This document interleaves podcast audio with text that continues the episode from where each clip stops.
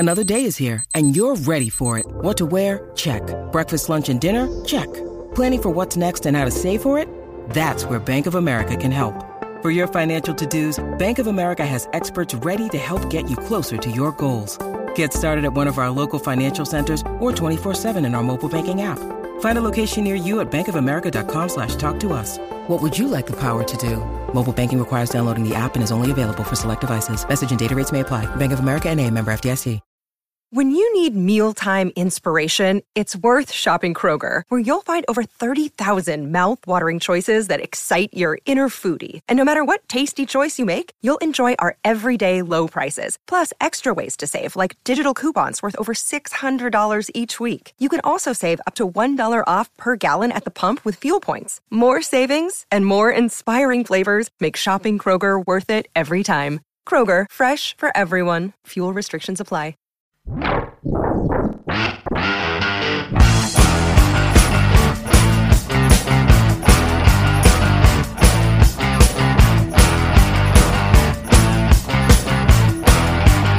Action fanatics, welcome to another edition of the Bulletproof Podcast. I am your host, Chris the Brain.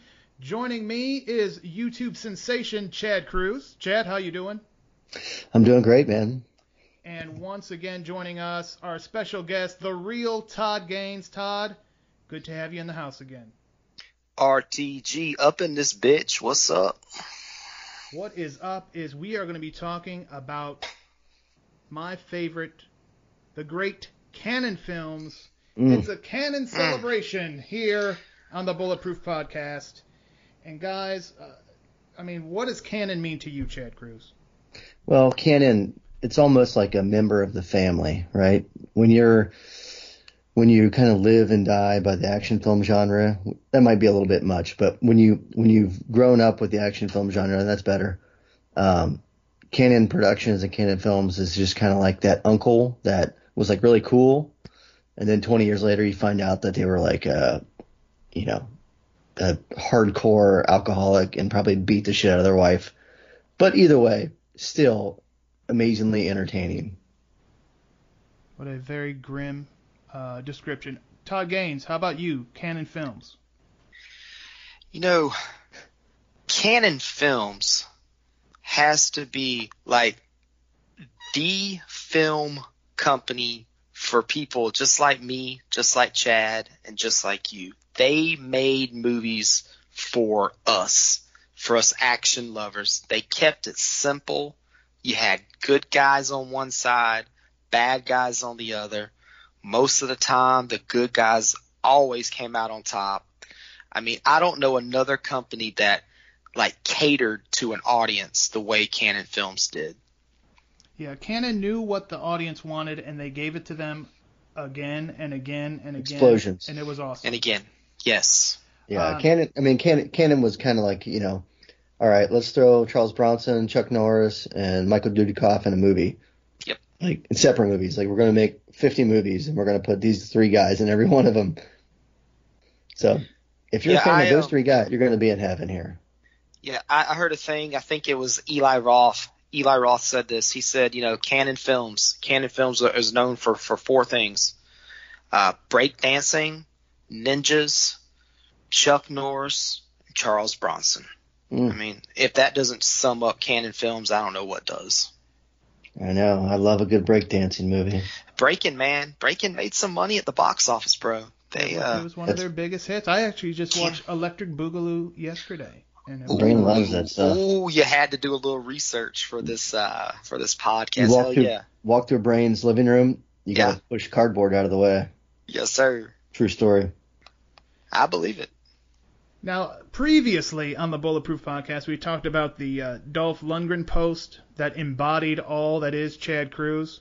Mm-hmm. But I think the post that embodies what the spirit of Bulletproof Action is and what our kind of our mission in this world was is our ultimate Cannon countdown. And that's what we're going to be talking about on this episode because we got the staff together plus some of our colleagues and friends in the action community. We had our Dominic Stark, filmmaker from Germany.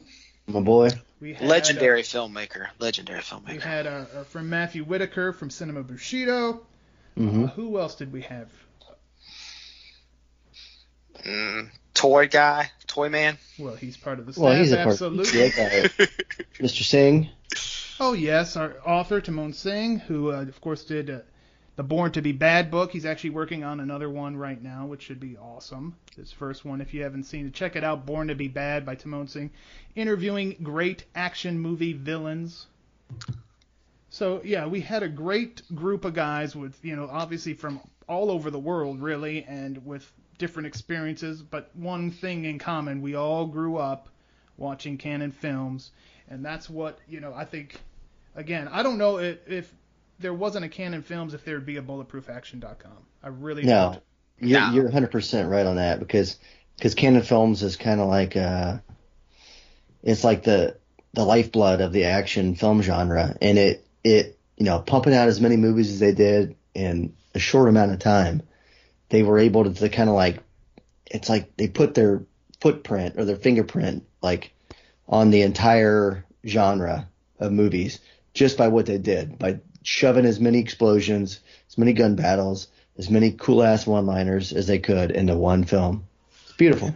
And I think you kind of touched on it. Michael Dudikoff actually said it in the Electric Boogaloo documentary that, you know, Cannon put their stamp on pop culture with all their films. And no doubt. And it's no doubt, brother. Certainly is the case. But before we get into the countdown, I do want to remind everybody to check out BulletproofAction.com. Something new on the site each and every day, 365 days out of the year. There's going to be something new on the site, so always check us out. Reviews, features, videos, all sorts of content new every day on BulletproofAction.com. So if you guys are ready, we're going to get into the Ultimate Cannon Countdown. You guys ready? Oh, I'm ready, baby. My body is ready. All right, well, we kick off with number 10, which is actually, I believe, the top-grossing Cannon film of all time. It is Chuck Norris in Missing in Action. This one, of course, a little bit of a Rambo ripoff, some would say, but I'll tell you what, it definitely elevated Chuck Norris's career. I agree, 100%. Chuck is just like Gene Hackman, becomes very versatile in Missing in Action. Before Missing in Action, Chuck Norris was all about the kung fu, right? He was a karate man. After Missing in Action, Chuck elevated his game, and look at his career. It went Cannon Film after Cannon Film, Walker Texas Ranger, selling exercise equipment. Without this movie right here, without Missing in Action, Chuck Norris never would have been a Texas Ranger, and we wouldn't have gotten 8 seasons of awesomeness. Yeah, that's your Gene Hackman reference. I like that. Gene Hackman's he's my favorite Gene, by the way. So all other Genes out there.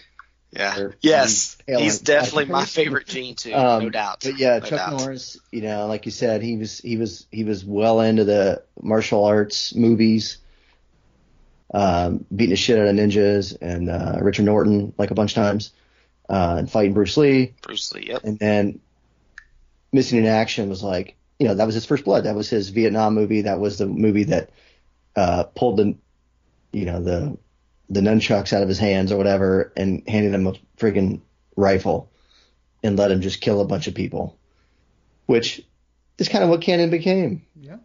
I mean, yeah, he was one of the two cornerstones of the company.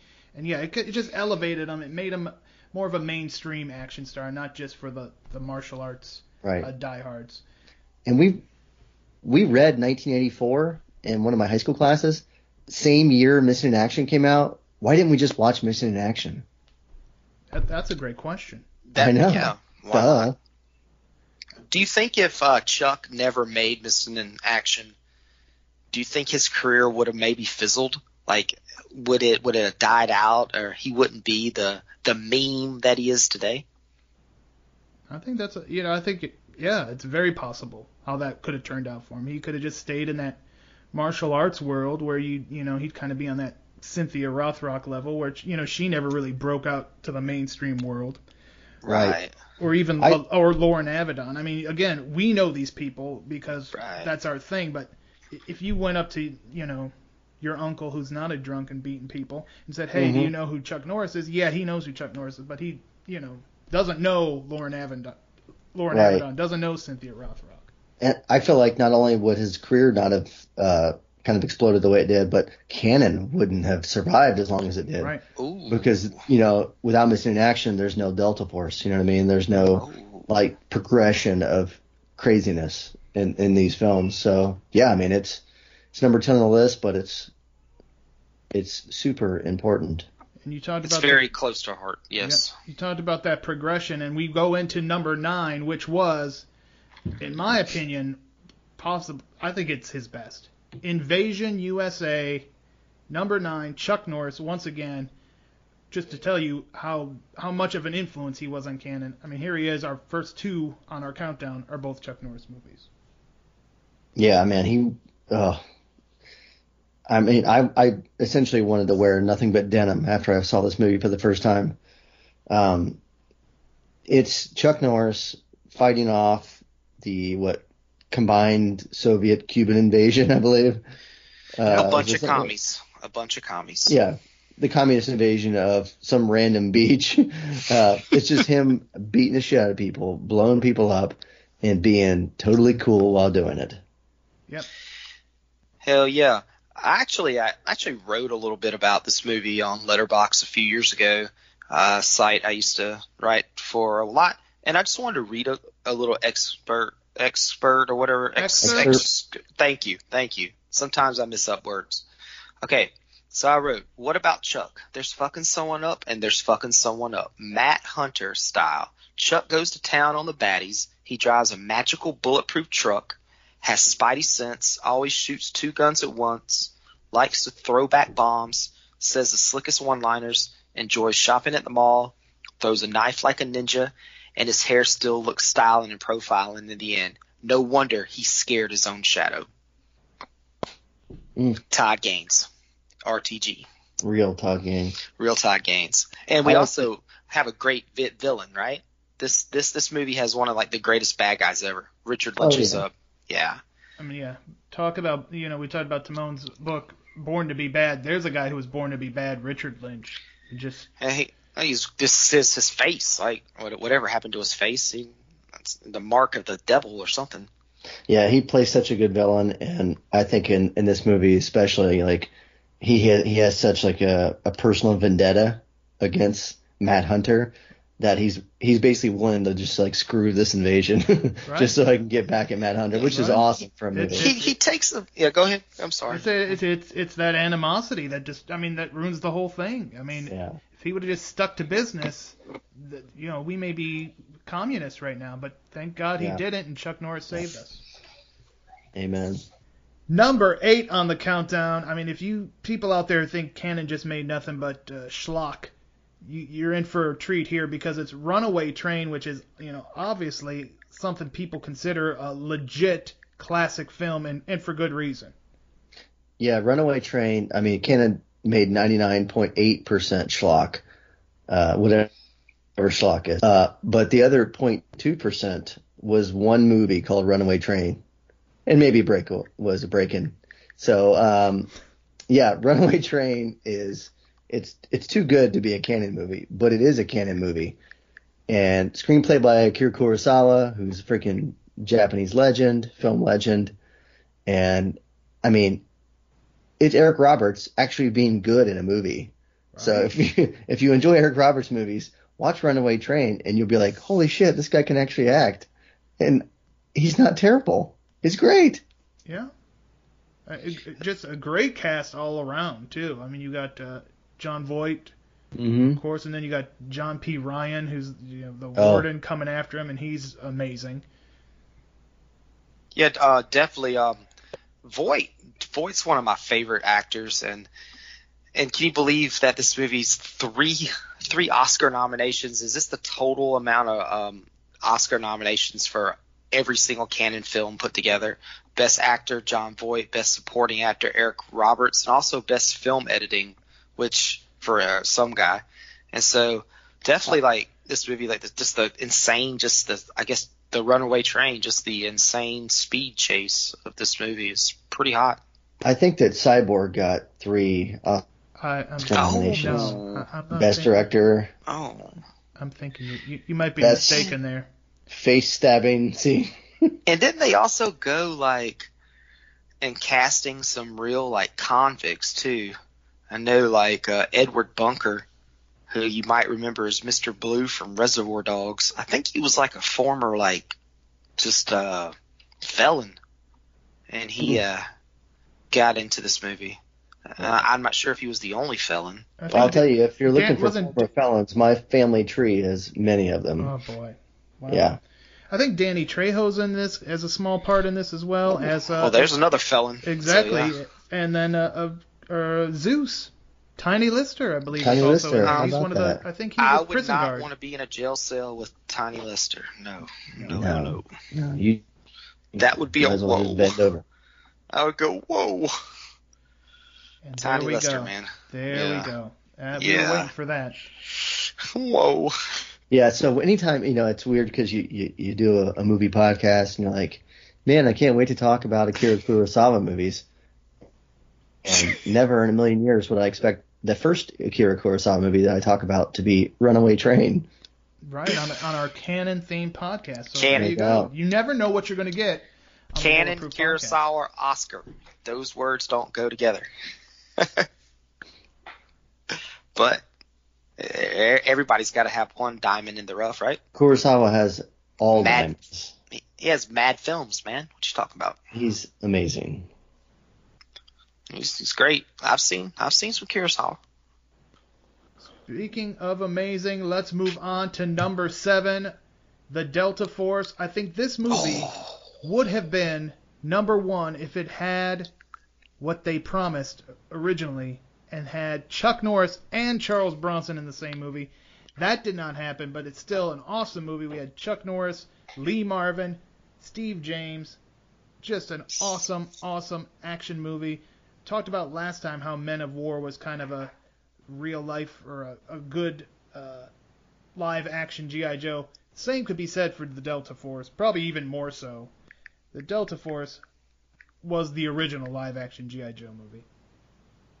Yeah, I feel like the Delta Force, when the movie came out, that people watched it and they said, man, they should just send these guys into a real combat zone because you look at Lee Marvin. I mean, he's the toughest dude in the world at the time, even though this was his final film. He still he could beat the shit out of most people, no doubt about it. And then Chuck Norris could legitimately beat the shit out of most people. And then, like you said, Steve James is a supporting character. This team of Delta Force guys in their crazy rocket motorcycles and weird dune buggies they were riding around in, Persian Gulf War kicks off, send these dudes in, it's over in 45 minutes. Yeah. You know what I'm saying?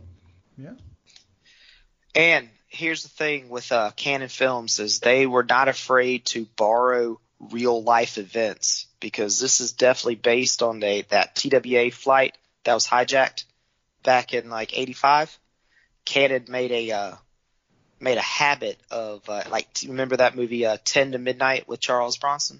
Absolutely. Does Brain remember that? Really? Yeah. I know, right? Just watched that one yesterday too. He watched it yesterday. Exactly. And that kill scene when the guy goes into the sorority house or whatever and kills all those girls, that was based on an actual killing. And Cannon did this with. I mean, they would borrow stuff. And what I want to say about Lee Marvin is Lee Marvin looked about 60 years old for the last 30 years of his life, but he was the baddest son of a bitch I've ever.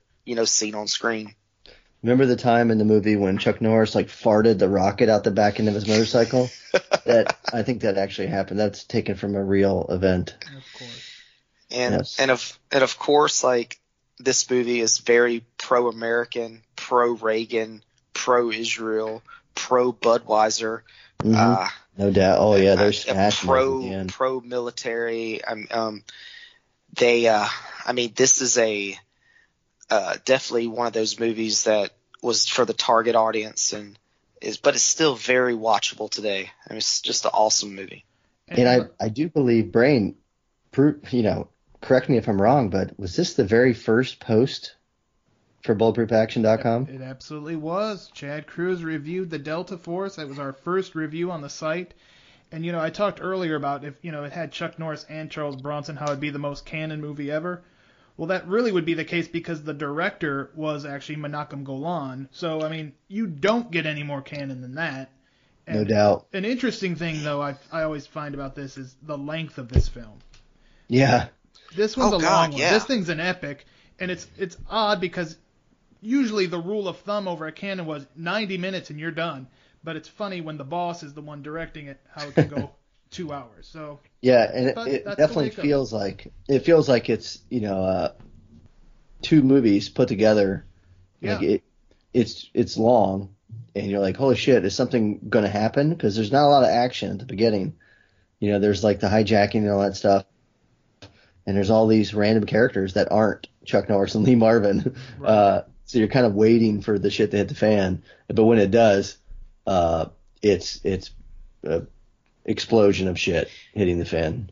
And one thing I forgot to mention, it features the late Robert Forster as a Middle Eastern terrorist. So awesome. He's, I mean, what a versatile actor the late great Robert Forster was, and this is one of these roles that I think people forget he was in. No doubt. Did you know that he was actually a Middle Eastern terrorist in real life? You know, I think that's right there with your cyborg tidbit of information. Okay. But he does help people get to safety, like if they have to go into witness protection. I believe that's what Robert Forster was doing at the end of his life, was helping people like get to Alaska. Yeah, that's some vacuums. Okay, we're moving on with number 6 on the countdown, American Ninja 2: The Confrontation. We talked about him just a bit ago. Steve James was like the ultimate wingman in Cannon Films. Oh man, it's Michael Dudikoff, Steve James, American Ninja 2, the best of the American Ninjas. And in my opinion, and probably everybody's opinion, because it made it on our top 10. Yeah, Steve James is like the Scottie Pippen of Cannon Films. He didn't get all the publicity. He didn't get all the money, all the respect. But by God, if you need somebody to put in your movie and look badass, Steve James is the first guy you called. Yep. There's like nobody that looked cooler with his shirt off than Steve James, man.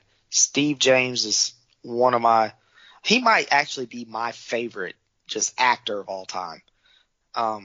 He's just – I miss him every day. I mean, pancreatic cancer at 41. Come on, man. Some things just aren't fair. And sometimes when I meet somebody and I'm talking films with them and we're starting to talk about action movies, and I say, okay, these people actually have – you know, they might actually watch some of the stuff RTG, you know, watches. I say, hey, man, what do you think of Steve James? And, well, actually, this actually happened today. I was actually having this conversation with somebody. And do you know what they said? Who's Steve James? But then that person. They grew – they're about 15 years older than me, and they grew up watching the Kung Fu Saturdays. And so he was big into, like, Jim Kelly. So – when he talked, because he was talking earlier about Scott Adkins and Tony Jaa stuff. I'm like, shit. All right, so let me go back some. I was like, you like Dolph Lundgren? You like, you know, do you like Steve James? He's like, who's Steve James? I'm like, come on, man. But I mean, definitely one of the most underappreciated guys. Probably one of the nicest. I mean, we never met him, of course, but I don't believe you. I'm guessing he was one of the nicest human beings to ever walk the face of this earth, and the world is suffering because Steve James is no longer a part of it. Well, what I love about American Ninja 2 is, you know, the first American Ninja movie, while amazing, Judy Aronson is the love of my life. They, you know, like Judy and Steve are like kind of butting heads for most of the movie. It isn't until kind of the end of it where they buddy up and they kick ass together. In this movie, they kick ass together the whole time. Mm. So you don't have that like that weird meeting. It's like the first couple dates are already out of it. You can just get to business. So this movie's awesome. It really is. I love it. I love the Blind Beggar Bar Fight is one of my favorite scenes in canon history. Dudikoff, I mean, he looked like a star, and I wish he would have had a bigger career, but he did obviously continue on with canon. But, American Ninja 2, Duty's Best? Was that or Avenging Force, which again is him and those Steve King. Some people argue is a sequel to this movie, even though it's not really. But Avenging Force in some parts of the world was released as American Ninja 2. But and Steve James didn't want to die in there. He fought. He did not want to die in Avenging Force, but he did. Wants to die? RTG. Who wants to die? Not me. All right, moving on to number 5. It is Cobra, and this one, to borrow a phrase from another podcast out there, Grillin' JR, this one gives some people a case of the red ass because they get all up in arms that this is not actually a canon movie. Now, I would like to point out our criteria for this countdown was it was produced by Menachem Golan and Yoram Globus. If it was produced by those two men, it is a canon production. There's some people who say, well, they were never even on the set, blah, blah, blah, blah, blah. I don't care. That's why it's on here. Cobra, which is an awesome movie, actually was, has an interesting history, does it not, Chad Cruz, where it wasn't really supposed to be this movie. That's right. So, the film series that ended up becoming Beverly Hills Cop, that series, was originally going to be starring Sly Stallone. And when he had turned in his script for the first Beverly Hills Cop, it was super violent. It was not kind of the theme they were going for. So they kind of went their separate ways. Stallone took his script and made the film he wanted to make, and he called it Cobra. And then the other studio or whoever it was took, their idea and made it with Eddie Murphy. So we got both of them, which is amazing, even better for us. Absolutely. And I've got Cobra on in the background as we speak. Oh, and no one eats cold pizza quite like Marion Cobretti. Mm. Chad, are you cutting your pizza with a pair of scissors? Or? No, I use a pizza cutter. Oh, okay. And we definitely need to give a shout out to Brian Thompson. Oh, no doubt. Who is one of the scariest villains in an action movie that I can recall. I mean, that dude creeped me out. Another guy with that born to be bad look and just ominous, scary. You don't want to mess with this guy. And he was insane in this film, absolutely insane. Cult of serial killers. It's strange. And, we had Bridget Nelson before she hooked up with Flavor Flav. So with her time with Sly, which I guess I guess he would just put her in movies, I'm guessing. And that's why she's in it. Because, did you guys like her in Cobra? Yeah, perfectly acceptable. Yeah. And at the time too, she was. At the time, yeah.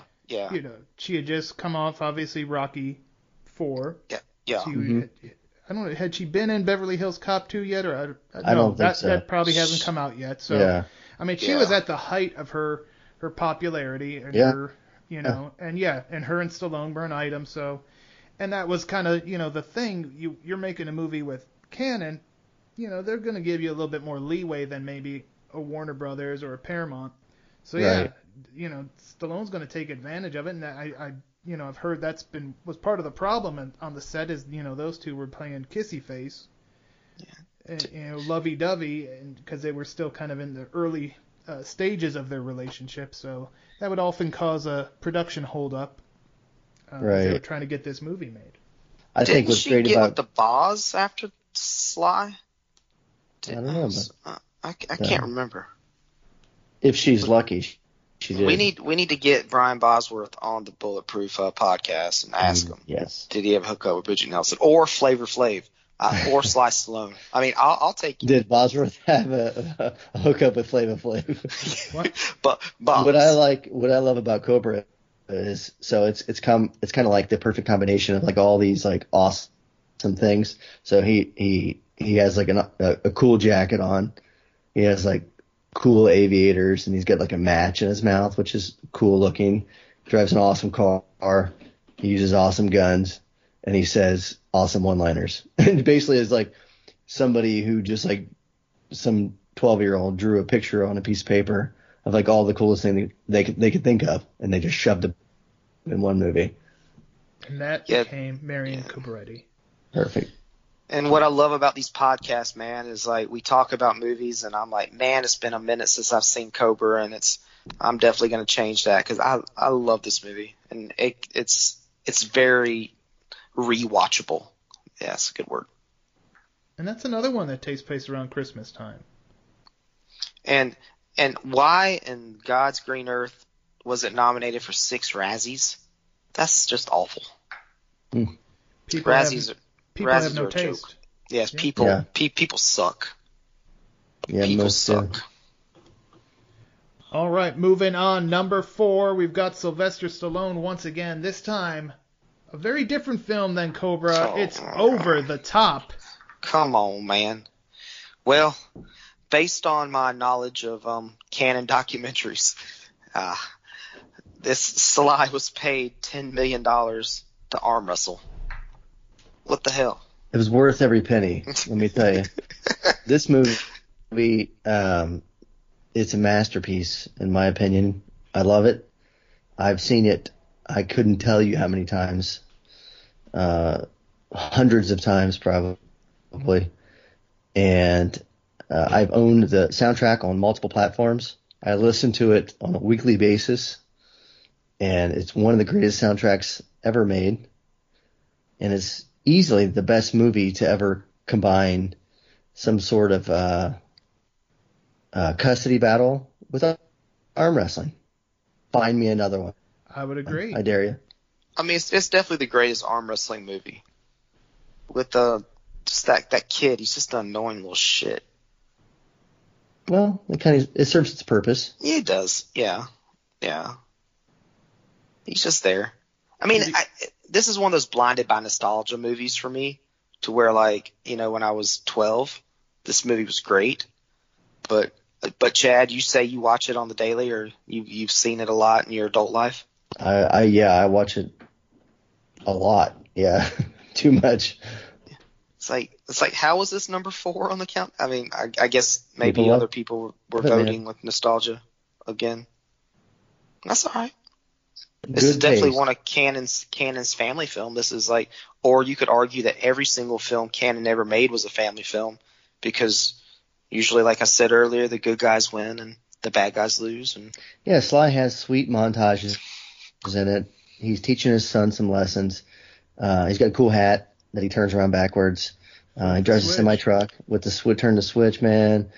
Bull Harley, like, he's the bad guy, but it's not like killing people or anything. But, I mean, the real villain is the father-in-law. You know, he's trying to take the son away and raise him as this rich elitist. Robert Loggia, great for him. And I'm sure every single one of y'all at school had the arm wrestling when you would try to do the little over-the-top move, you know. No doubt. I still do that with my son now. Dad of the year, brother. Do you win? Absolutely. You can't let kids win, man. You got to teach them young. Man. Just got to teach them that not everybody gets a trophy. Only winners do. Parenting advice right here on the Bulletproof Podcast. As we now move on to our number 3 film on the countdown, and I'm going to just go on record right now and say, if this movie did not make the top 10, I likely would have resigned from the site and possibly polite society. It is Death Wish 3, the greatest movie ever made, starring Charles Bronson, my personal favorite. This was definitely my number 1. This, you called Over the Top a masterpiece. Well, this is another masterpiece, because it is just, you know, the first Death Wish was a real gritty, serious 70s style drama. It was a movie of its time. Mm-hmm. Death Wish 2 came out with just was insanity, kind of an exploitation film. And then Death Wish 3 is like, you know what? Let's not even worry too much about any kind of story. Let's just have Bronson kill punks and kill them in very spectacular fashion. I love this movie. I can watch it every day of the week. This is another one I recently watched. Just great stuff. Yeah, well, yeah. Go ahead, Chad. I wonder if Charles Bronson got the script for this and he's like, seriously? Like, this is what we're doing? Because it is such a departure from the first two films. Like, not in, you know, not to the point where it's like you can't see this happening to the character, but to the point where you're like, oh shit, like he just like took it to the extreme. You know, he's taking out punks and crime, but now that's all he's doing. Like, right. You know what I mean?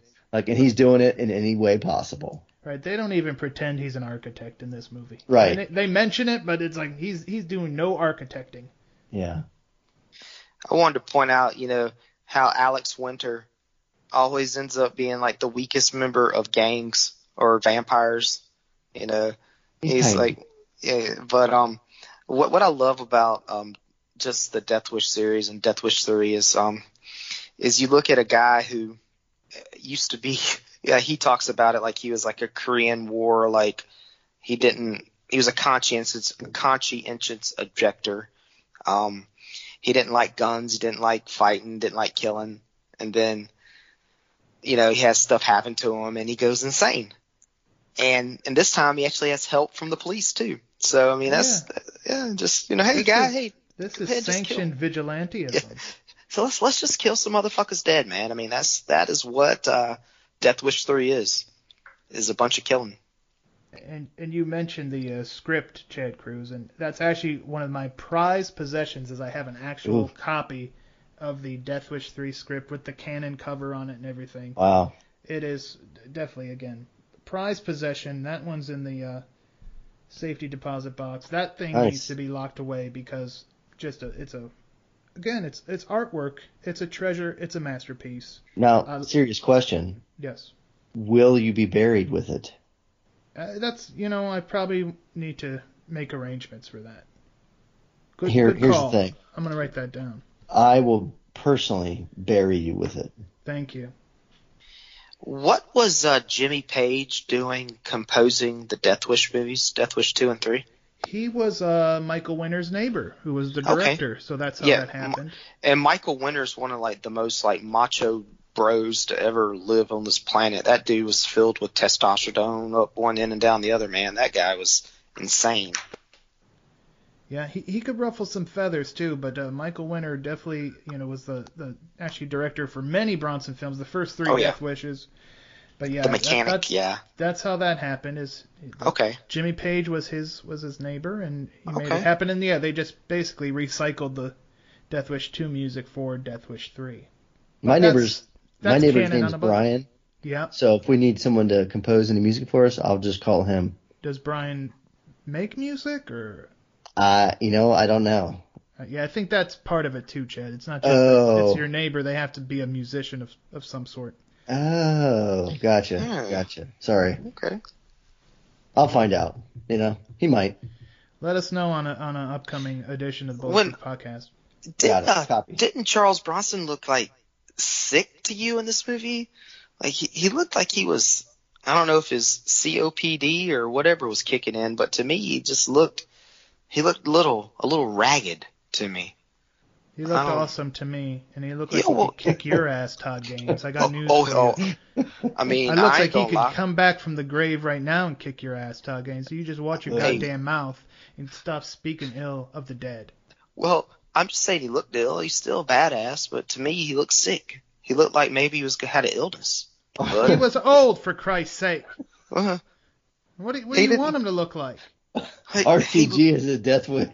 Yes, you have a death wish right now, RTG.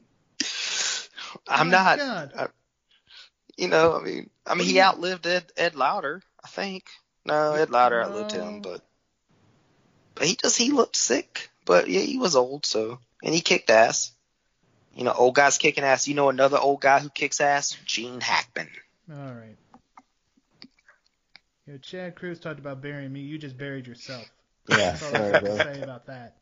Let's move on before Todd Gaines causes me any more consternation. It's number 2, and Todd Gaines is going to hate this, and I'm happy about it because it is Masters of the Universe. This one was a bit of a shocker for me as well, though. I did not think it would rank as high as it did, but again, I mean, if you grew up in this time, He-Man was your guy. No doubt. No doupt. I'm going to say that like 100 times this episode. No doubt.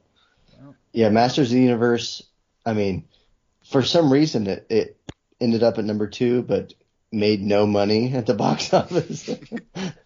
So apparently everyone who contributed to this list watched it, and no one else did, right? Somehow.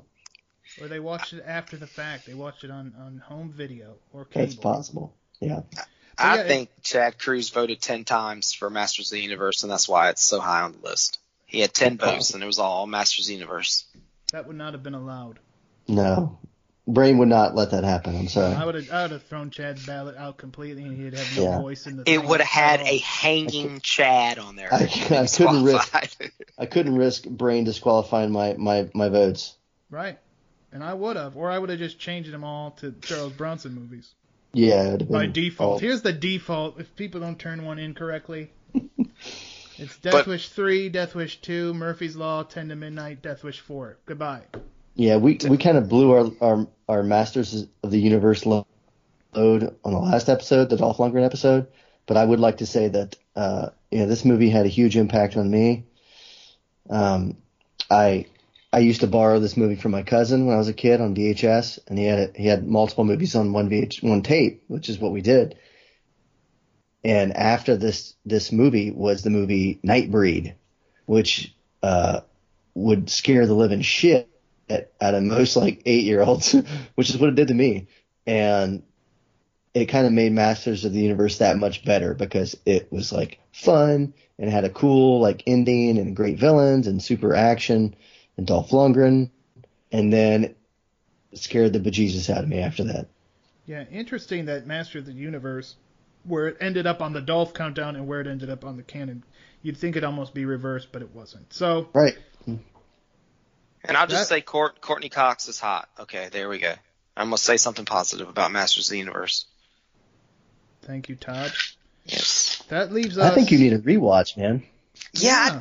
I do. I think so. I do. I really do. I mean... Stop watching all these...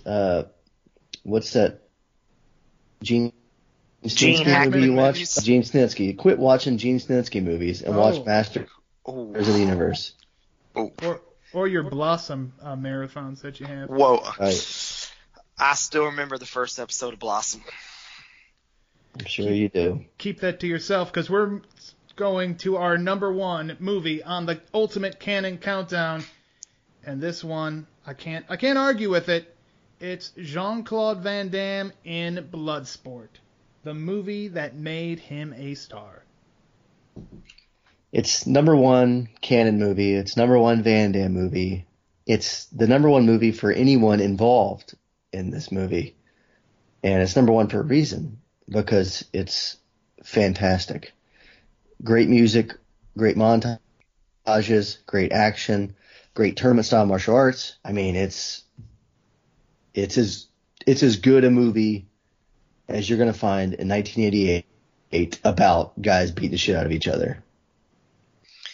Is Forrest Whitaker's eye, is it lazy in this? I can't remember. You think it just got lazy over time, or? Well, yeah, depending on how much you paid him. Yeah. And I tell you, Donald Gibbs, like one of the coolest looking guys I've ever seen in my life. That dude had like a mullet, like a badass mullet. Brain, didn't you grow up next door neighbors to Donald Gibbs? No. Where are you getting all your information from? Nowhere? No answer? I know. Joey Lawrence is just spreading lies about Cyborg, My Neighbors, and any other. I thought you mentioned that at one point. Sorry. My bad. Oh, shit. Oh, my goodness gracious. Bolo Yeung, man. That dude. Right. Bolo. That dude is like the human steroid badass, man. That man. I love that man. He can whoop ass. You making accusations about Bolo now? No, he didn't use that shit, dude. He's not natural. He's clean. He's all clean. Natural. He's clean. My bad. He's clean. Chong Li was like the ultimate. He's not a villain. He's just a badass, right? So he's the reigning Kumite champion for many years. Right. And here comes this American. Well. Anyway, here comes Frank Dux and challenging the throne. Right, and Chong Li had to kind of undertake underhanded tactics in the end, which were unsuccessful, obviously. But like the character of Chong Li, he only has how many lines? 3. I mean, there's not very many. Yep. But Bolo Yeung is able to do so much with just facial expressions, his movements, and his grunts, stuff like that. It's like a lost art. You could almost say he's a versatile actor, just like Gene Hackman. You sure could. You could say that. Someone could say that, yes. All right, guys. Anything else we want to talk about Bloodsport? There's an amazing article that I read one time about the real Frank Dux. Yes. I can't remember where I read it. It was on BulletproofAction.com, The Legend and Myth of Frank Dux, and you also did one with the gambler's point of view on Bloodsport, which was also another quality Chad Cruz piece that you may want to search for on BulletproofAction.com. Man, what a clever guy. What are your thoughts of Daniel Bernhardt and the Bloodsport sequels? You know what? It took me a long time to check out those sequels, but I actually like Bloodsport 2 and 3. 4 is awful.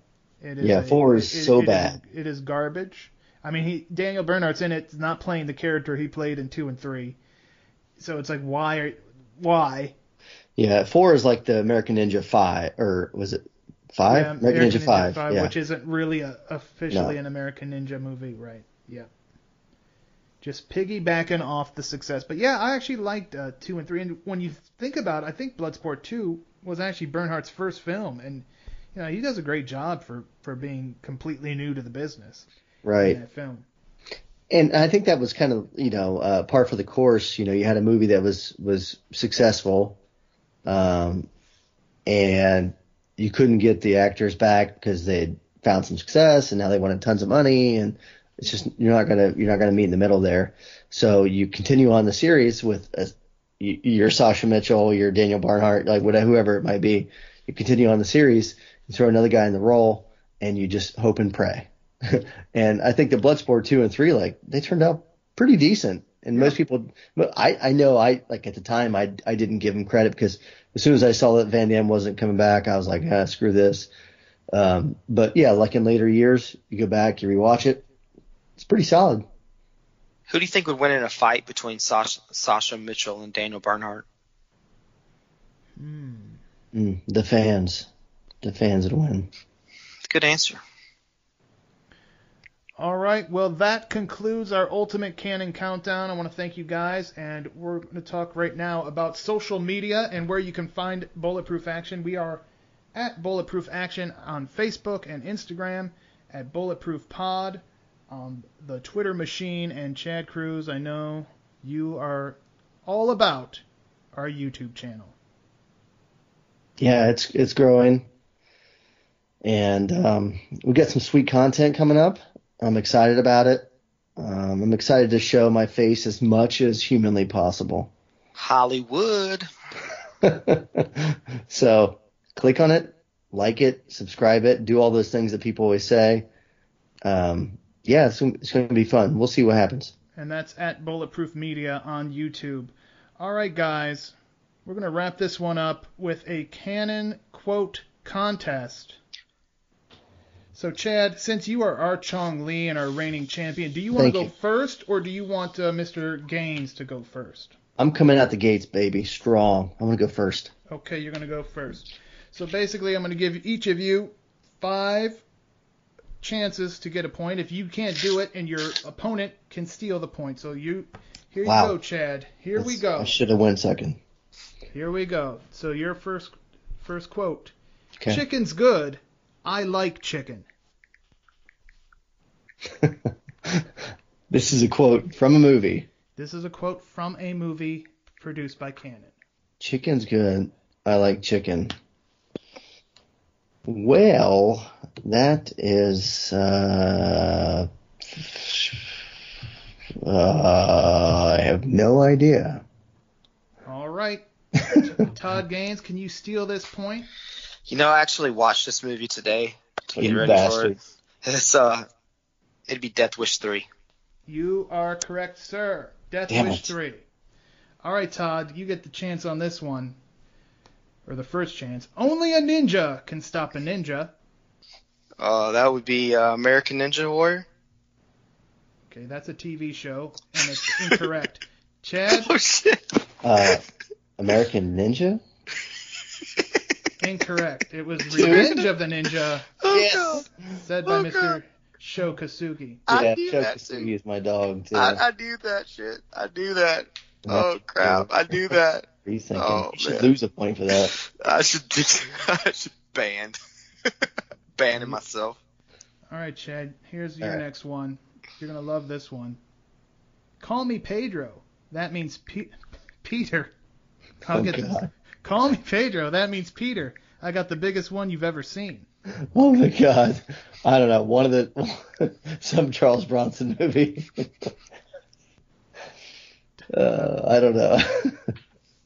Todd, you got any guess here? I think it is a Charles Bronson movie, and I believe it was 10 to Midnight. It was. Look at that. I was gonna guess that because all the perverts in that movie. Hey, right. You know, I would get the one about the perverts. You know, hey. Right. RTG. All right. Well, here's your next one, RTG. See if you can get this one and really pull away here. Don't get drunk and go puking on the pavements.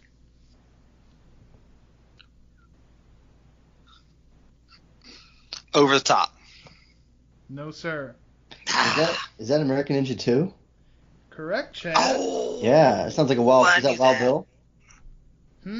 Is that not Wild Bill? It was the the sergeant. His buddy, the other guy. Yeah. When they have to go to the party and dress up in the Marine. I remember that. Blues. Yep. There you go. Yeah, a couple Rangers, you know what I mean? Right.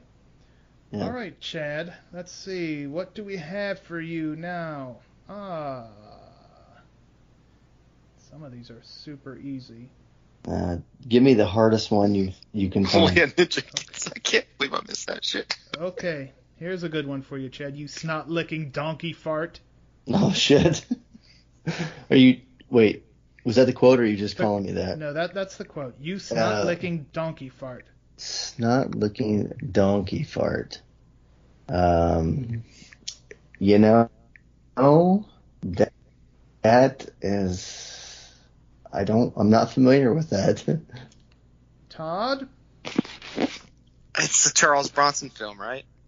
I'm not going to give you any hints. It's a Charles Bronson film. It's not a Death Wish. But I believe you spoke of this film today when you were ordering things in order. I'm going to say Murphy's Law. You are correct. Boom. Nice. All right.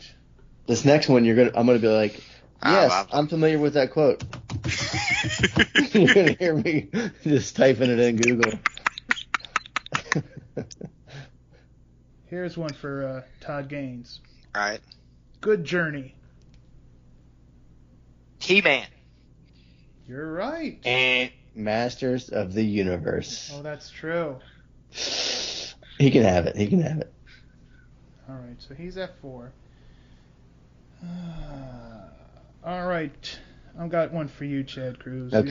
You're going to love it. I can't wait. If you come back in here, I'm going to hit you with so many rights. Invasion USA. You're going to beg for a left. Oh, yeah. All right. Yeah. Todd? Yeah. The world meets nobody halfway. When you want something, you gotta take it. That's the Wolf of Wall Street, ain't it? Oh, Jesus Christ. That's over the top, dog. Over the top. I have written that in graduation cards for former students of mine. I'm proud to say.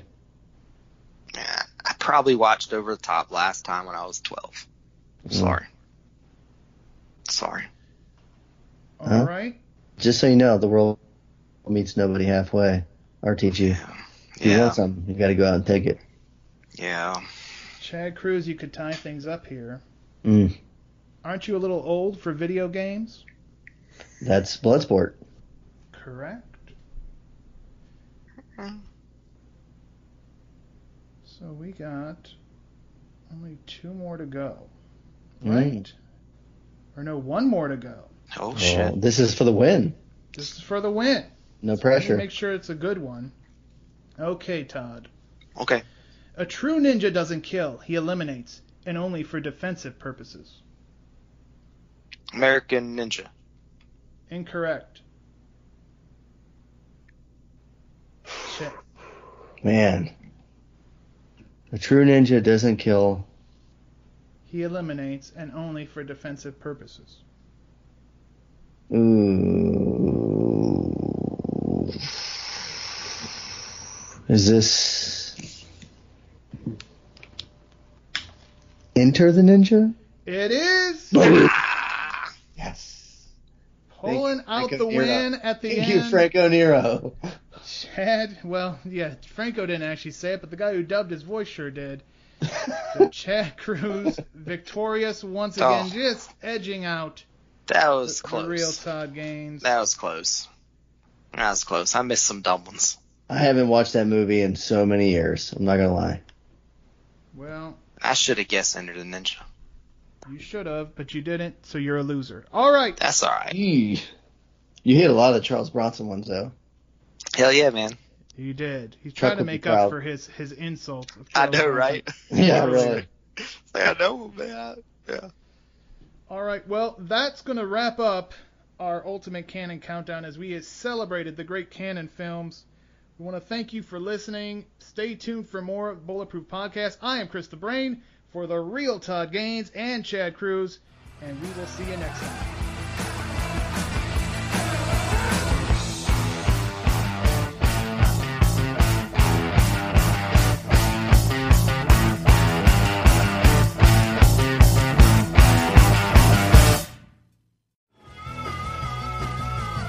You're listening to the Geekscape Network.